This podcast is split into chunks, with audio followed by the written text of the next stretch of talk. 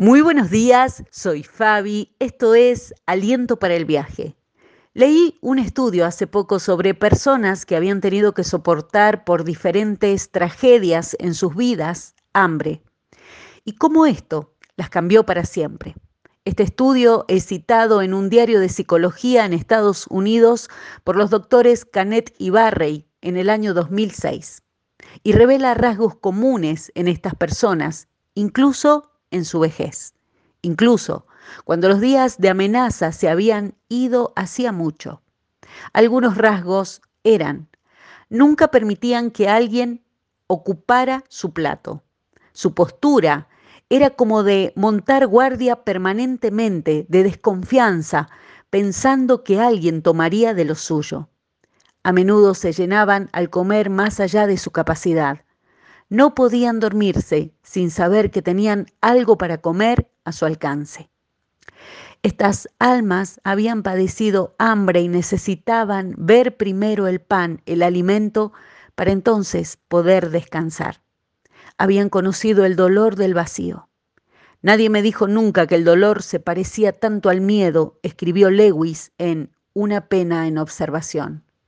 Y tal vez no pasamos hambre físico, pero los vacíos del alma también nos hacen aferrarnos por miedo y pretender controlar todo.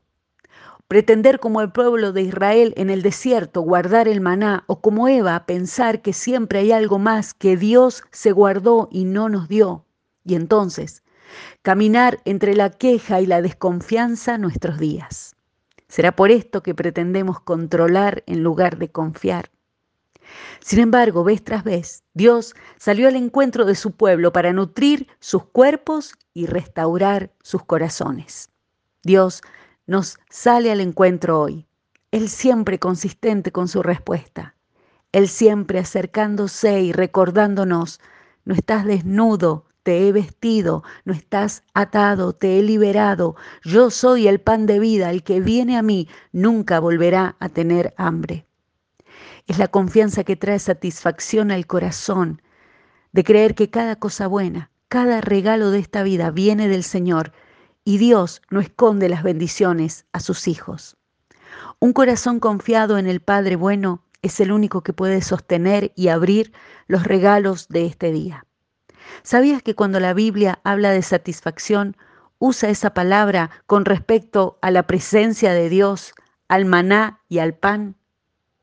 Por esto oramos juntos en esta mañana. Amado Señor, gracias por ser el pan de vida. Ayúdame a creer que en tu presencia estoy completo, satisfecho. Solo vos, Señor, sos nuestra fuente. En el Salmo 107 dice, algunos vagaban por el desierto, perdidos y sin hogar, con hambre y con sed. Que alaben al Señor por su gran amor y por las obras maravillosas que ha hecho a favor de ellos pues Él satisface al sediento y al hambriento lo llena de cosas buenas.